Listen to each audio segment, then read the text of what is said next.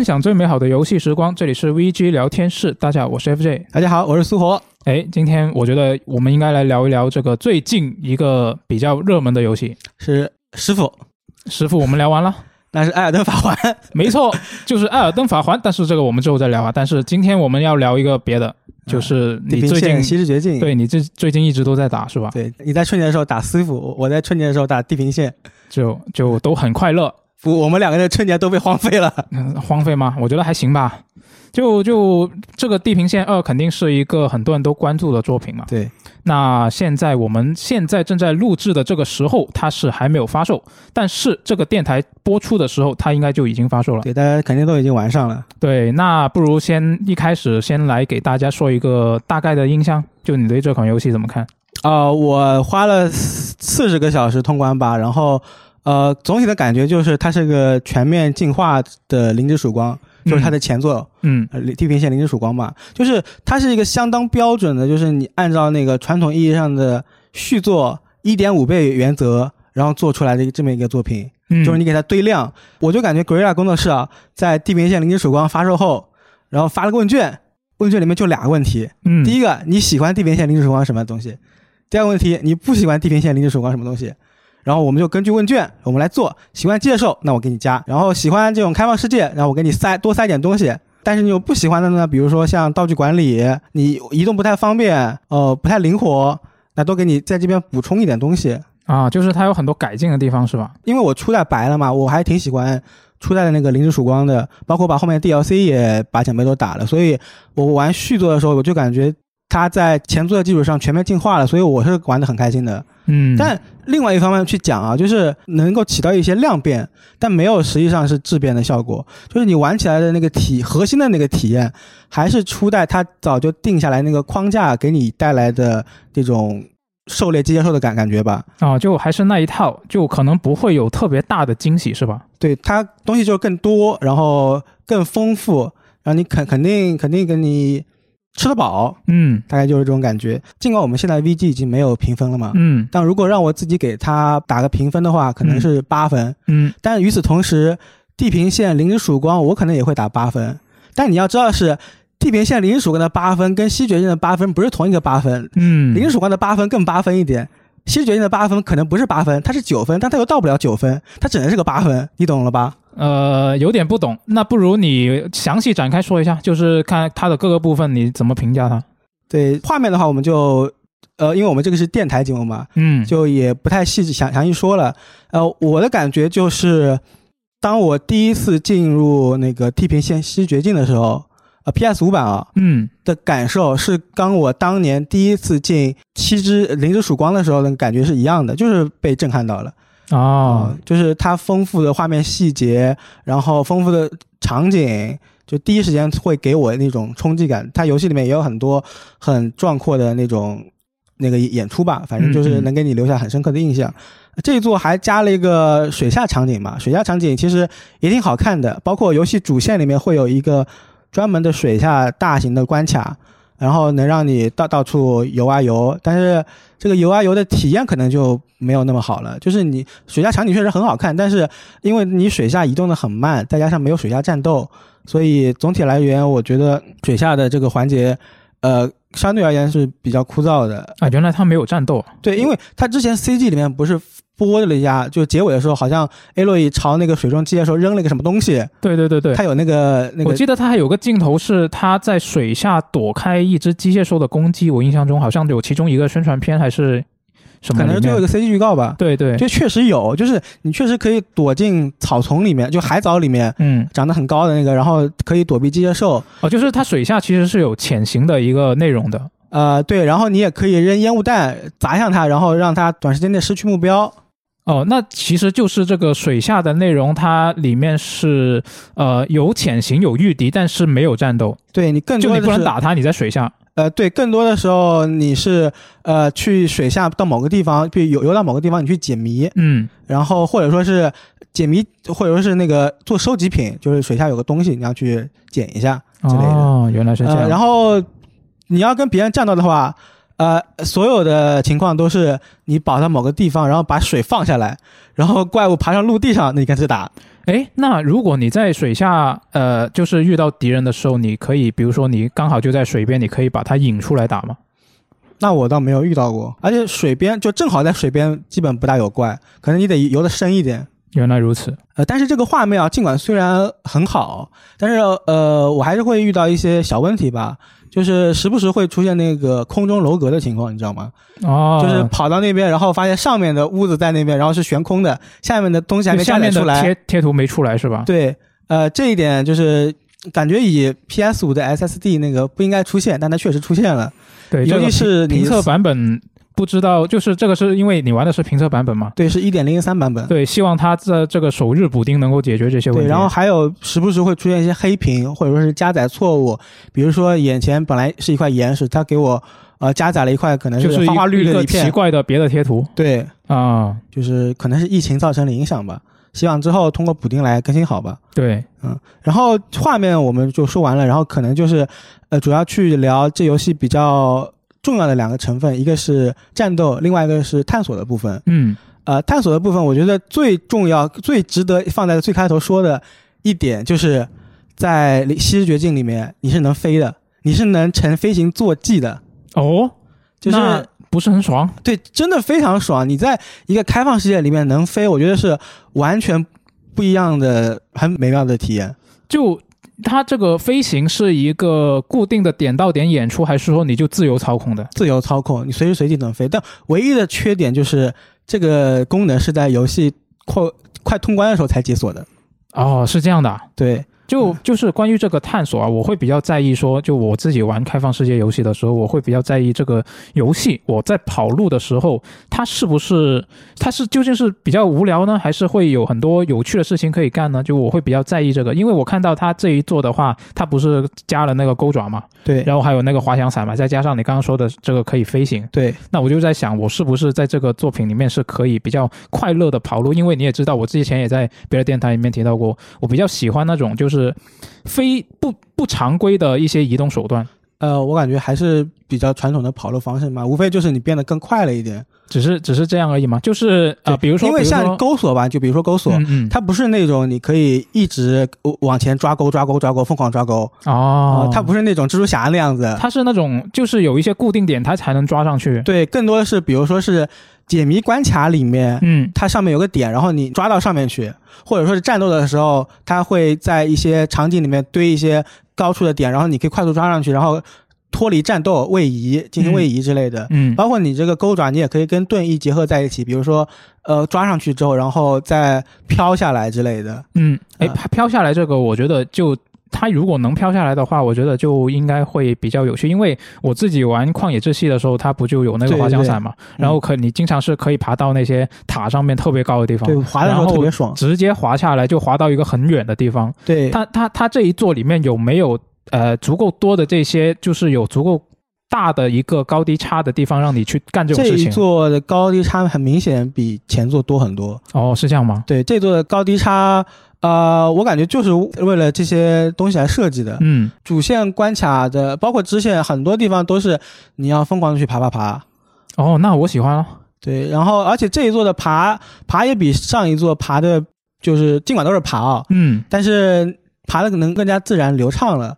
就比如说你以前的话，你只能沿着固定的那个给你的横梁，对吧？对，初代基本上就没多少地方可以爬，我感觉就是有一些极少数的有一些固定的攀爬，点。这一座基本上大多数岩石都可以爬，而且它不会给你明显的高亮提示。当然，你可以那个打开那个设置，让它告诉你。嗯，但是你不打开的话，就是它就是个普通的岩石，然后你呃 focus 扫描一下，会出现密密麻麻的黄线，只要黄线在都可以爬。嗯，虽然不是像那个旷野之心那样基本哪都能爬，对，呃，但是相比于初代嘛，进步了很多。嗯。飞行的话，呃，飞行坐骑也是基本上除了你在城里面不能召唤之外，你在野地里面随时随地都可以召唤飞行坐骑。唯一的一点缺憾就是它的，因为飞行坐骑是很后面才解锁的嘛，嗯，它其实很多的前面的内容基于爬墙这些东西来设计的，啊，当你直接能飞的时候，直接到顶减少一些探险的那些体验。哦，就比如说，他给你精心设计了一个颠来倒去、重复好好几次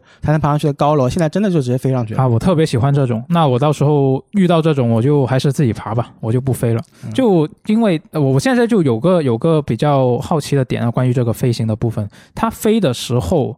除了说我去一个目的地之外，还能有什么别的事情可以干吗？比如说我能骑着它战斗啊，或者说是做一些什么？在比如说就是在空中飞的时候，它会有一些呃空中、为空中内容设计的一些内容吗？那倒没有，但是比如说你去某个地方战斗嘛，嗯嗯，然后你到达战斗地点，从你的鸟上跳下来，啊，但这个日翼者就是那个机械兽，嗯，它会一直在你天上盘旋，你随时可以通过抓钩回到它上面去。哦，就比如说你在下面，可能这个地方比较战线比较吃紧，或者那个机械兽离你很近了，你脱不了身，你就直接一个抓钩抓上去，哦，打不过我就上去，那有本事你上来对他上不来。啊，那就啊，那挺好啊。然后你平时飞的时候，偶尔也会遇到别的飞行坐骑，然后他如果发现你的话，可能会追你。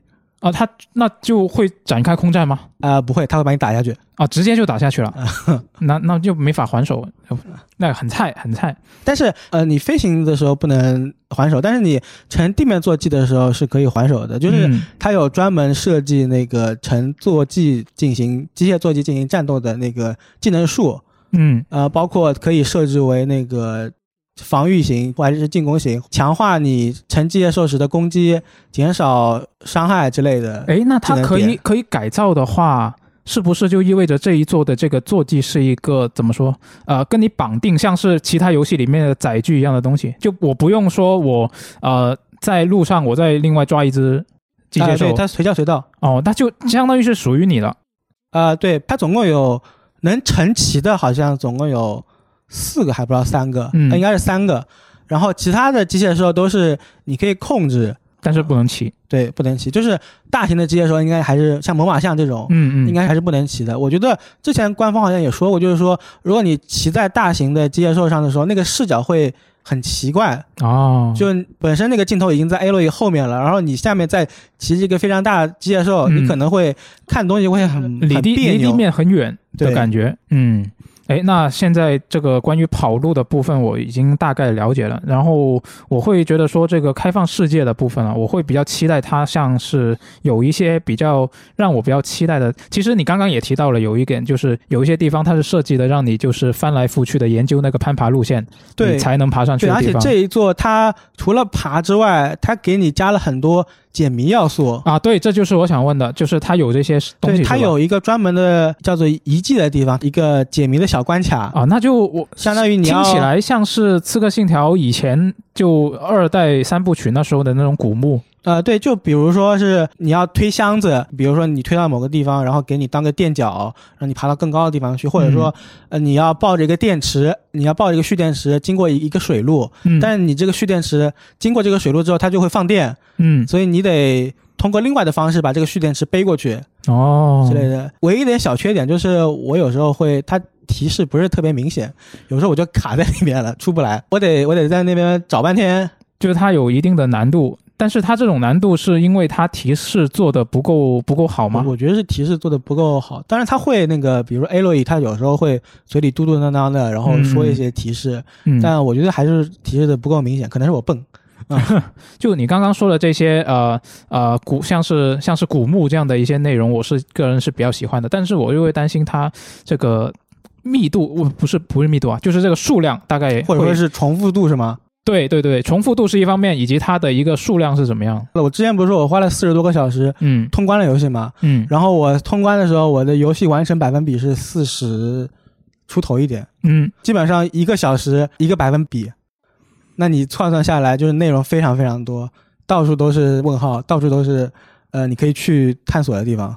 哦，那重复度呢？重复度还可以吧，就是当然支线的那个模板基本上是一致的，就是也跟前作差不多，就是你到某个地方开 focus 扫描地上痕迹，扫描到扫描好了之后，你跟着这个痕迹走，然后走到某个地方之后，你去那个打怪。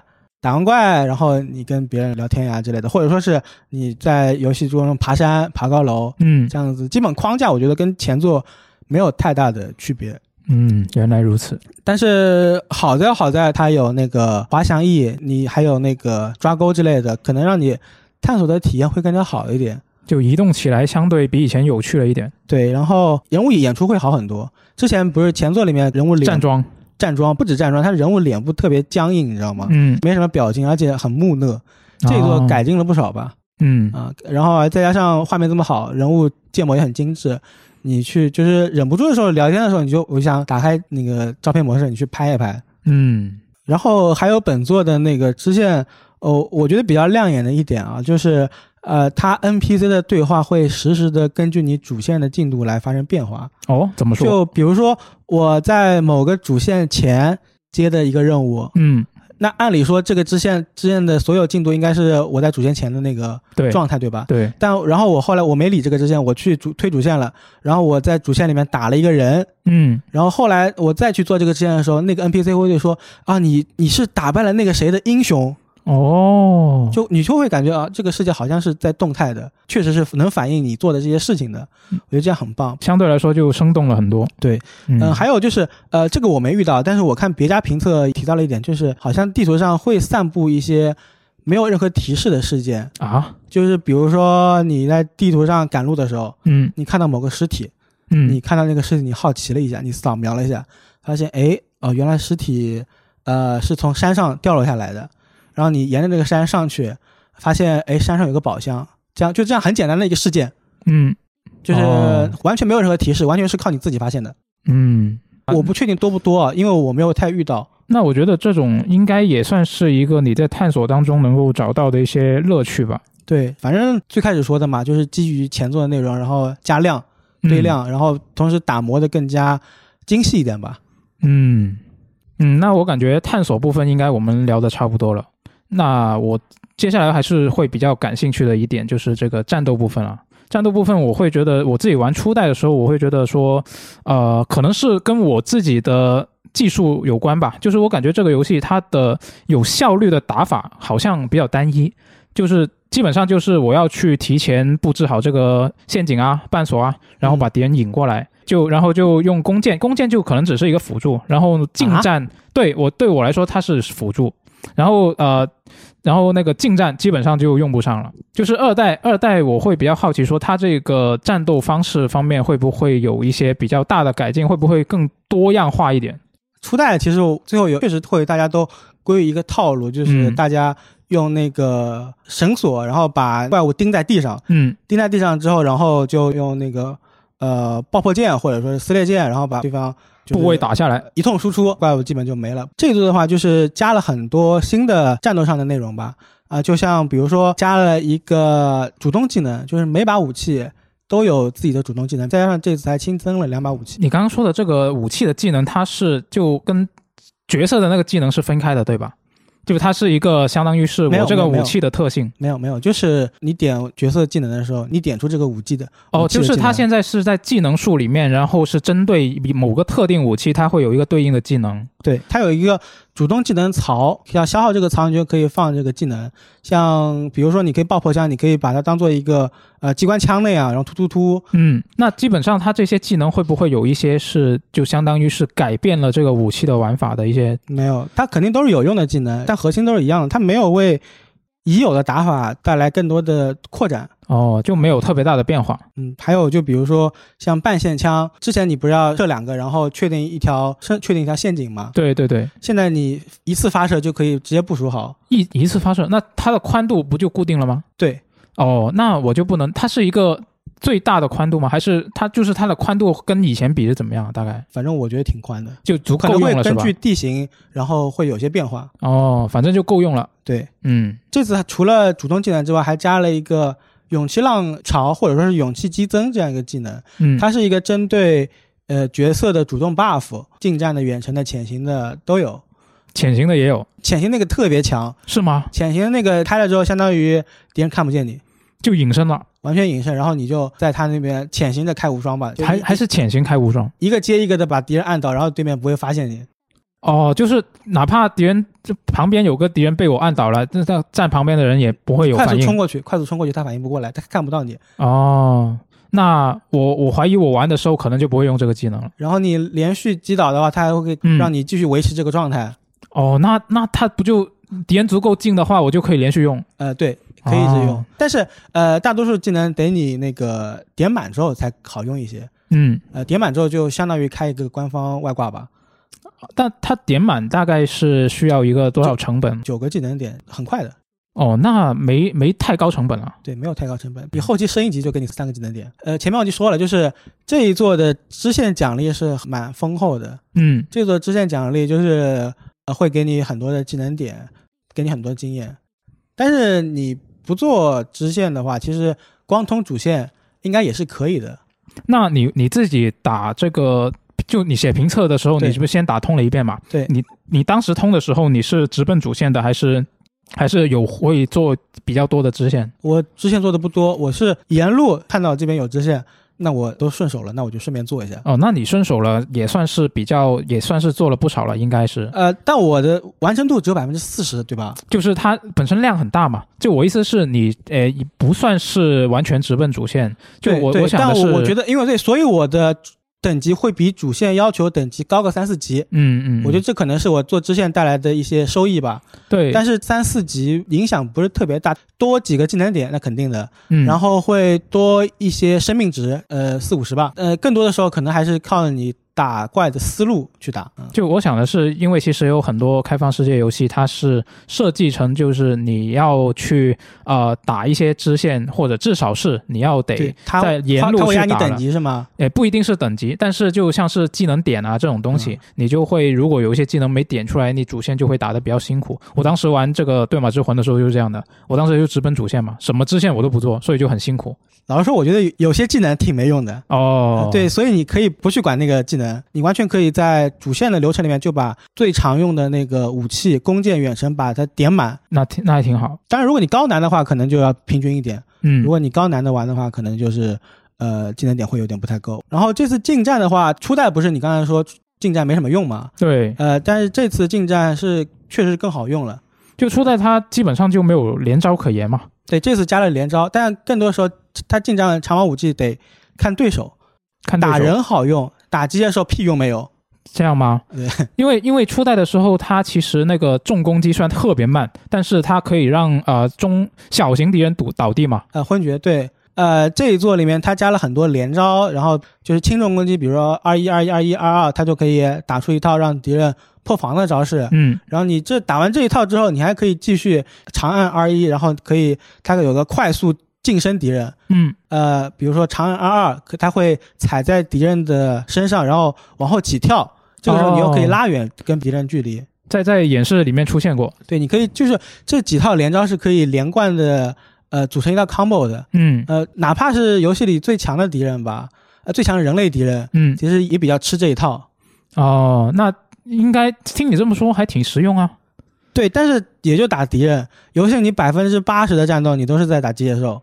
哦，就这个东西它对打机械兽没什么用打机械兽有时候我手痒啊，真的是手痒，啊，觉得这个怪快死了吧，那我近战往前面浪一下，戳几毛，然后我就被打死了。这么这么严重吗？就是近战的收益，打机械兽的收益太低了，嗯，它打上去感觉还是在刮痧。就花里胡哨。呃，一通就是有点以软击实，嗯，然后它还有一个近战有一个比较，呃，我觉得是不错的设计吧，就是它有一个叫做共振爆破的技能，嗯。它这个共振爆破是什么呢？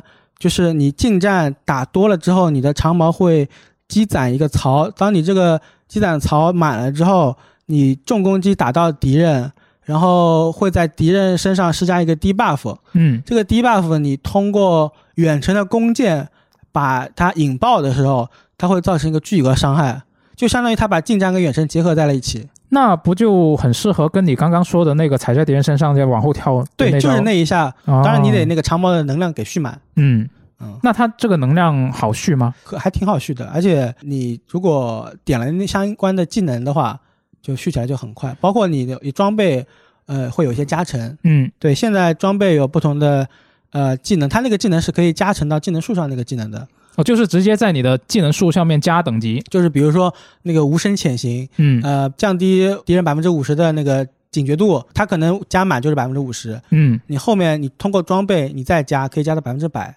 哦，那刚刚听你这么一说，这个共振爆破可以造成巨额伤害，那我在想，它是难道就不可以用在机械兽身上吗？对啊，但是你用在机械兽身上的前提是你的近战能量槽得攒满，对吧？啊、是，就是你，你意思是在面对机械兽的时候，我这个槽就相对来说比较难攒满，是吧？在面对机械兽的时候，近战就不是一个可取的手段，然后你的槽就攒基本攒不起来。哦，哎，等一下，那这个槽它本身它是一个就是我不战斗的时候它会逐渐消退的，还是它会我攒满之后就一直留着的一个机制？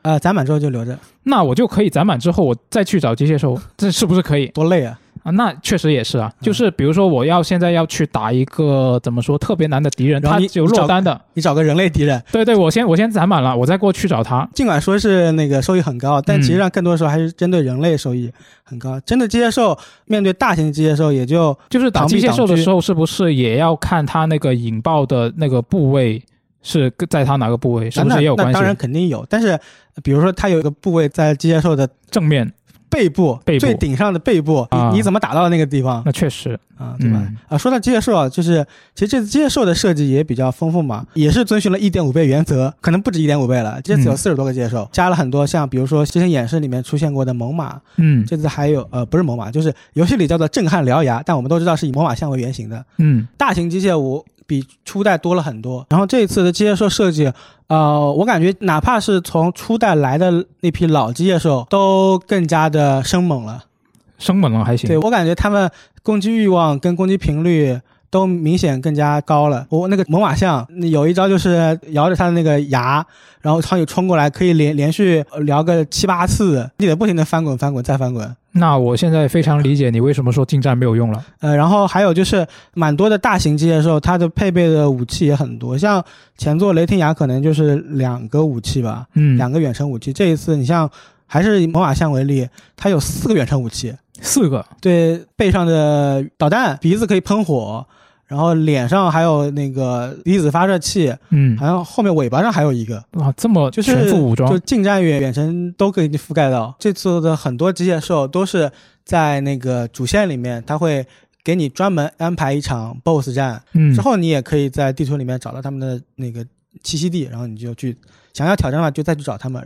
那最后的话就简单就不剧透的聊一下本作剧情相关的内容吧。剧情，对，因为前作的时候其实留了一个很明显的伏笔，嗯那我可以说这一作把这些伏笔肯定是都交代清楚了。呃，因为 A 洛伊在初代里面他已经是成为一个拯救世界的英雄了嘛，对，然后他的形象其实已经很饱满了，再加上大家都认识他，嗯大家看到他都说你就是大名鼎鼎的啊，子午城的拯救者，嗯。这样子，那那不肯定不能这么做呀，所以他就这一座把他扔到了西部去嘛，西部这个地方没人认识他，当然嗯。后面随着主线剧情的发展，也认识他大。家也都认识了，你就是那个杀了谁谁谁的啊、A 洛伊那那按你这么说，下一座他不就又要去一个什么东部、北部？啊、可有可能，有可能。但是这样子的话，其实是在重复他的套路，嗯玩家可能会呃没有那么感兴趣，对吧？是，对，所以这一座我觉得比较亮眼的一个地方是，他把他给配角的塑造更加的精彩了一点。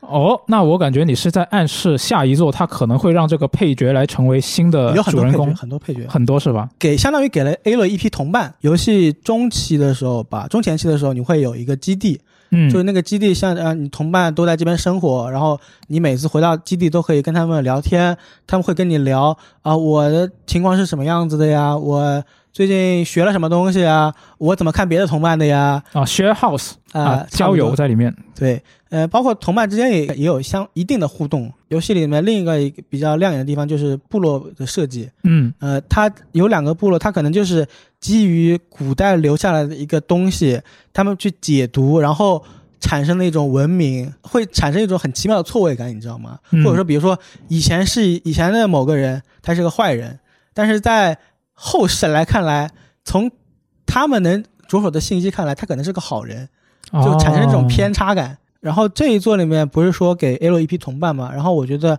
游戏游玩过程中，具体到玩的过程里面啊，嗯就是一个具体的体现，就是很多时候 A 洛伊是跟同伴一起行动的。哦，这不只是剧情游戏主线里那些主要配角，哪怕你做支线，呃，你去某个地方找某个人，这种很小的事件，可能都有人陪你一起度过，那就可以一边聊天一边跑路就他们都唠嗑，他们都话痨。啊，那那感觉会挺有趣当然，你不能太指望他们的战斗力。啊，那肯定，那肯定。嗯，那我觉得说到这里，应该内容也差不多了。我就最后想问你一个问题啊，就是你对这款游戏有没有什么就你不太满意它的地方，或者说是你觉得它做的还不够好的地方，都可以。嗯，真要说的话，我觉得他现在，呃，场战斗的场面有时候太混乱了，嗯，就信息太多。他这一座有很多堆怪的设计，就是一大配多小，啊一个大型机械兽，然后带了很多小机械兽。我可能我真的很很享受跟大型机械兽狩猎的情况，但我更想跟他一对一，我不想一对多。有时候打着打着，突然旁边窜出来一个怪，敌人特别多，我就不得不停止手中的弓箭，我得我得翻滚一下之类的。嗯，然后再加上很多时候他的战斗是马上进去就打的，你没有准备的时间，没有准备时间，那你不能在地上放陷阱。啊，这都这都来不及了，只能在开打之后躲着他们来放陷阱大型的 BOSS 战是这样子的。啊。还有就是，呃，之前提到的嘛，他解谜的时候有些提示不太明显。啊，是你刚提过，我有时候会有点懵。我觉得这一座，呃它总体来言还是沿着前作的系统框架给你堆量，给你打磨，做做的更好一点。这一座它依旧可以去去按着，呃，这个一点五倍的原则来做，但是是下一座，我我觉得就不能这么做了。呃，大概率是有下一座的。哦，就我感觉这一座我可能已经快感觉有点腻了。他如果下座再这么做，我可能就接受不了了。这座我是很喜欢的。嗯呃，下一座我希望它也能有更多的突破吧。我希望它可以放开手脚的去做一些呃系统啊，或者说战斗上的设计。嗯，呃，就比如说呃，这是我随口想的，就比如说你给 A 洛一个外骨骼装置，外骨骼你可以你可以有霸体，你可以跟机械兽直接硬扛硬扛。啊，那你你这样近战可能就更有效一点，或者说你给他一个能飞，你在战斗中能短距离的在进行空中位移、滑翔，这样子可能就会更有一些突破性吧，会对整个战斗的节奏也产生更多的改观。这只是我随随手想的，嗯嗯，我也不知道他后面会怎么做。是。那总体来说，这款游戏你自己还是喜欢的吧？虽然你对它会有多多少少有一些不满意的地方。嗯，我觉得它现在就像一个各个木板都比较平均的一个木桶，啊，你知道吗？就是没有特别的短板没有太多的短板。嗯、但是更多的时候，你喜不喜欢这款作品是看人。嗯就是你如果喜欢初代那个游戏体验，二呃那个《西之绝境》里面它强化了这些东西，改良了这些东西，塞了更多的东西，那你肯定会更喜欢。嗯但如果你初代可能就觉得玩着开放世界玩着好无聊啊之类的，这个战斗体验战斗没什么体验的话，那可能它改了这么多，但是没有动它核心的东西，你可能依旧还是没有那么喜欢。嗯，就可能有点挑人。对，嗯，行啊，那这一期《地平线二》的二代的这一期电台，我们大概就聊到这里了。那我们在这一期电台发发出去，大家听得到的时候，这个游戏是肯定已经发售了，但大家可能玩的时间也不是特别长。到那当时，那我觉得大家完了之后有什么感想，想跟我们分享一下的，或者说是对我们刚刚聊的一些内容有什么不同的看法，都可以在评论区跟我们说一下。那我们可也可以交流一下。那我们就下期节目再见，拜拜。